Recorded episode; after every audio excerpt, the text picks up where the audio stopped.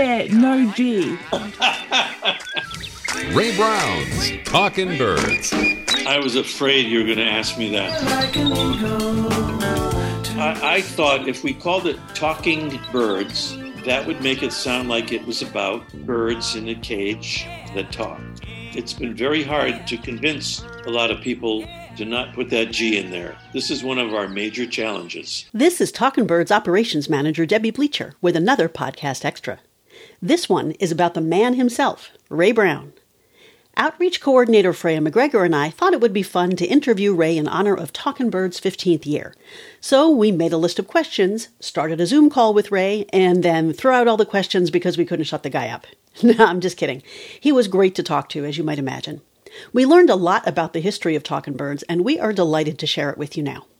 Ray, how did you first get into birding? Well, I lived on Cape Cod, Massachusetts. I didn't know anything about birds somebody gave me a field guide. And it was the old golden field guide to birds. And when I opened it up, I was flabbergasted about the variety of birds. So I can just remember thumbing through there and just being astounded at all these birds. And then knowing that I could actually go out and maybe see some of them. It was like seeing celebrities in a magazine and you go out and see them in person. And you know, the thing when you're first birding, every time you go out, there's a good chance you'll see something you never saw before. So it's really an amazing thing. How, how, long ago was that? I really can't remember how long ago it was. We, we know books had been invented. There were books then, yeah. They were sort of, you know, hand printed pretty much, but uh, they were out there. Yeah. how do you like to go birding now?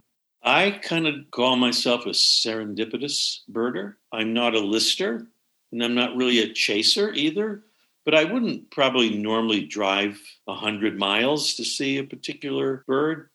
I'd sort of rather go to a place that I know and see what shows up there. You know, to really look at birds that you see and appreciate what you're seeing, whether it's something pretty common or whether it isn't, to just kind of watch their behavior. It's very easy to not do that. If I'm looking at a bird I feel guilty if I leave before the bird leaves because I feel like oh. that bird is still there. Why am I not still looking at it? Give it a little respect. Yeah. Oh, that's so lovely. How did you get into radio in the first place? Very simple. I walked into a radio station and said I would like to apply for a job, and they noticed that I could speak. It was a small station in Woonsocket, Rhode Island. They asked me if I was willing to work for a very small pay, and I said, sure. Next thing I knew, I was on the air. Had you mm. particularly wanted a job at a radio station, or was it just sort of the next one along the line of places you walked into asking for a job? Actually, I had an older brother who was in the radio business, so I kind of got a little bit introduced to it that way. Also, I had this way of being a ham and kind of gravitated to it because of that, a little bit of, of, of, a way of wanting to perform. The first time I was ready to go on the air at that little station, I was pretty nervous. One of the veterans there said, Listen, there's nothing to be nervous about because nobody's listening. That was very reassuring, and it was also very uh, close to being accurate as well. So I was able to just totally relax and doing whatever I was doing, knowing that nobody really was hearing what I was saying. So, hey, no problem. Have you ever had any jobs outside of radio, or have they always been in radio? You know, pretty much um, since my mid 20s or a little bit later than that, I have worked just in radio, yeah. And would folks know your voice from anywhere else than Talkin' Birds? They, probably, they probably would. Well, I've worked at quite a number of radio stations around Boston and before that in Providence and also on television in Boston. I also have done some work for public broadcasting, PBS, so you might hear it on, on there. And for the past number of years, I've also been the narrator for something called the Pimsleur language programs, It belongs to uh, Simon and Schuster and these are producers of language programs for people learning all sorts of different languages. So I've narrated all of their programs for many years. Several times I've had people contact me saying, wait a minute, are you the same guy that's on that Pimsleur language program that I just I just took this course in Italian? Wasn't that you? And uh, yeah, it turns out that it was. You were speaking Italian? No, I'm the English narrator. I let uh-huh. the, the, native speakers uh, handle the Italian part. They let me say a few words in the native language here and there, but mostly I do the English part. The bird show, I like that. I love I know it's probably different during COVID, but two years ago, what would be your regular Sunday morning routine? I typically will be in the studio at about 8:30 Eastern Time, which is an hour before the show starts, and kind of go over what I'm planning to say, like at the opening of the show. Typically, I will find myself editing what I've written and thinking, did I write that? And uh, I could do better than that. And then, you know, we typically have a, a guest that I'll contact before the show starts. And um, these days, every other week, Mike O'Connor from the Birdwatchers General Store on Cape Cod is with us. So I'll get on the phone with Mike and we'll talk about electric cars because we're, we're both electric car owners and advocates. So we'll talk about what's happening with electric cars. And then we'll remember that we're doing a show about birds. So we'll talk about uh, whatever his topic is about birds, and he'll tell me about the birds that he has seen that morning on the Cape. And then we'll go over a few of the little technical parts when uh, Jesse, our engineer, shows up. And then, you know, about 15 minutes before the show starts, I'll call our guest. Then I drink probably a fourth cup of coffee and um, get ready and uh, try to be in the right place when the show starts at 9.30. So what happens next? What do you do after you sign off from the show? We get the raw file of, of the show from uh, our engineer, Jesse, he, he puts it on a flash drive and I put it into my computer. Sometimes I'll make a few edits and then I send the show to uh, a couple of our radio station affiliates. So after that, you know, we put the show up on our website. And uh, so it does take a little bit of time. It takes more than a couple of hours and if I think of it myself, I think, why would it take that long? But it does.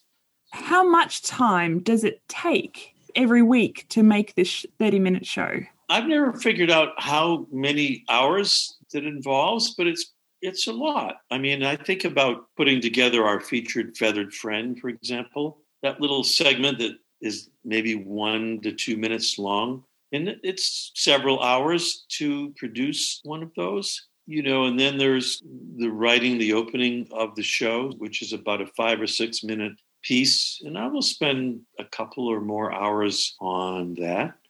And then there's the physical recording of material. So I, have never been able to f- really figure out how many hours. I like to say 15 hours to produce each 30 minute show.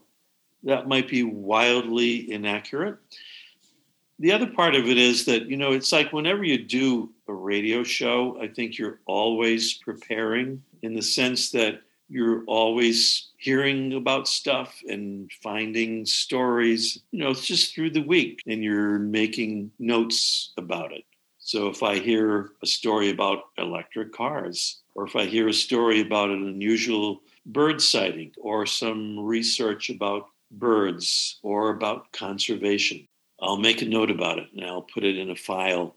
And that will sort of gradually build up as the week goes on. And then I'll look at all that stuff at the end of the week and see what I might utilize. You could say that you're always working on the show, even when you don't know that you're working on the show. What made you want to make the Talking Bird show in the first place? Well, I was doing a weekend talk show on a radio station here in Boston, WBZ Radio. One day, the topic of birds and bird watching came up, and we started talking about birds, and we got bombarded with phone calls. More phone calls than anything I'd ever talked about on the show. After the show was over, we were still getting calls. Not surprisingly, I thought people care about this, people are interested in this. This should be a show. I kind of filed that idea away for several years. And then who knows why, but one day I just thought, I'm going to try to do that thing that I thought of. And I was doing a full time radio show at the time. So, you know, I had plenty to do. But I thought, I'm going to just try this. And I started doing it as really a small hobby idea. And I've got a radio station interested in it which is where we still do the show, the great WATD, Marshfield, Massachusetts. And I remember the owner of the station saying, Don't expect anybody to call in on the first half a dozen or so shows. Much to his surprise and to mine, people called in the first day that we were on the air. And it kind of went from there. So we were on that radio station alone for, gosh, a couple of years, I guess. And then we started trying to branch out and we gradually added some more radio stations and then we started live streaming the show and then making it available as a podcast. So that's how it got started. Are there any features that used to exist that don't anymore?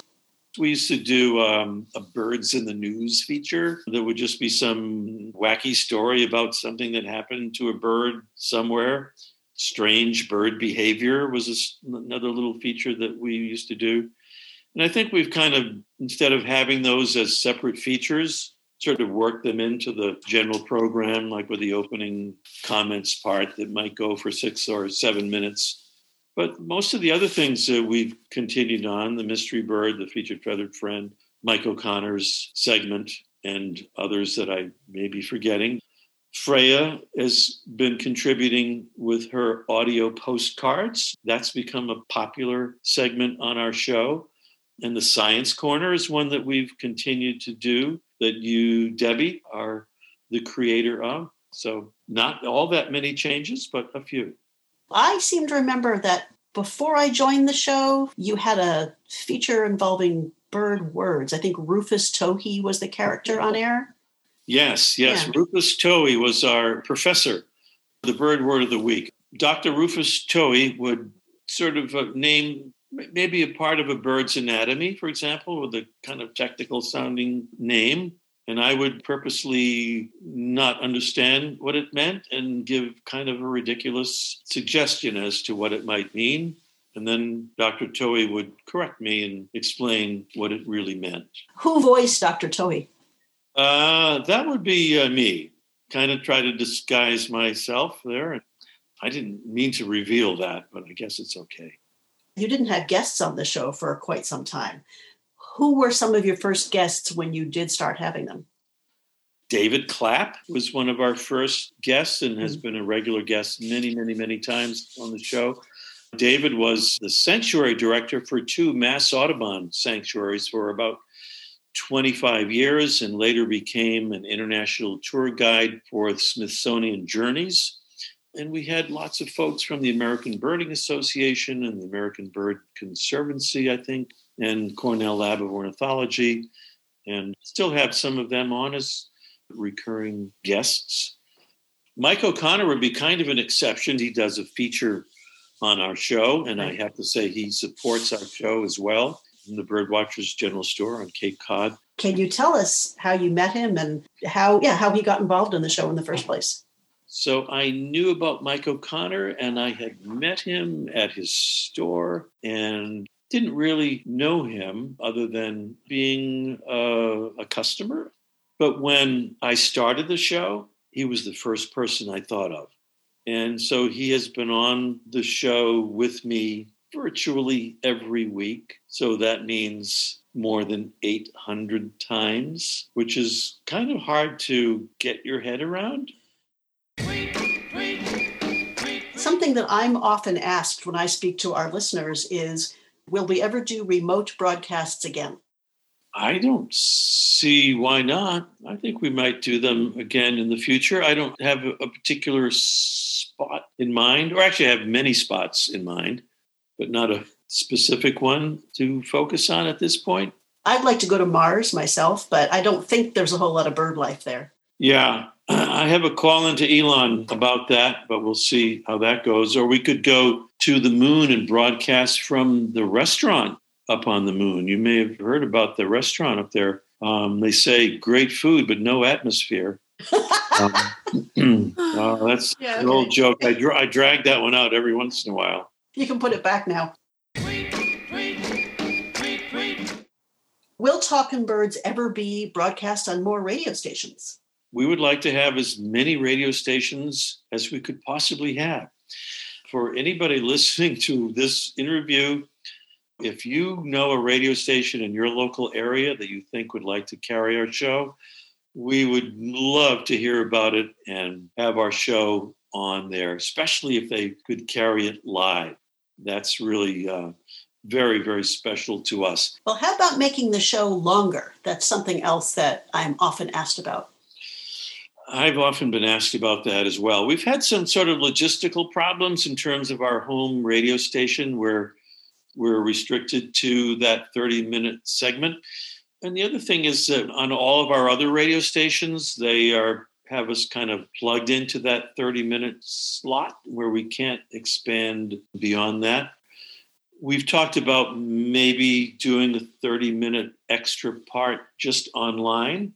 I will also say that I'm not sure that we want to expand it that much. We certainly have a very filled up 30 minutes with the show that we have now.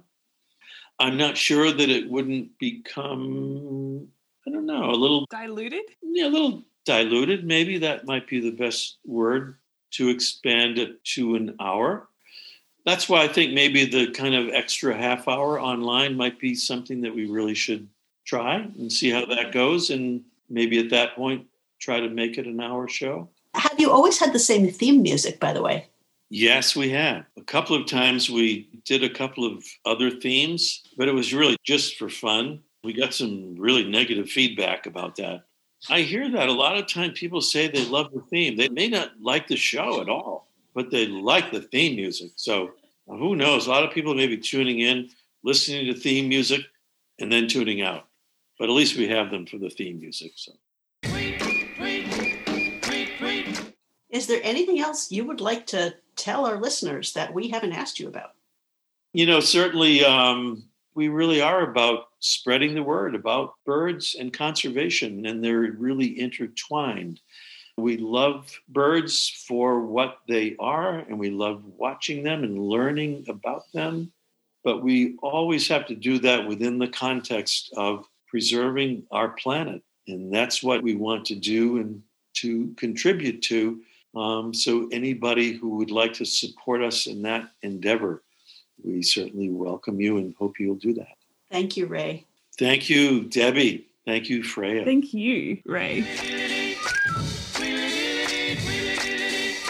Do you get your hair and makeup done as well before you go on the radio? I usually do my own makeup. Ray Brown's Talkin' Birds.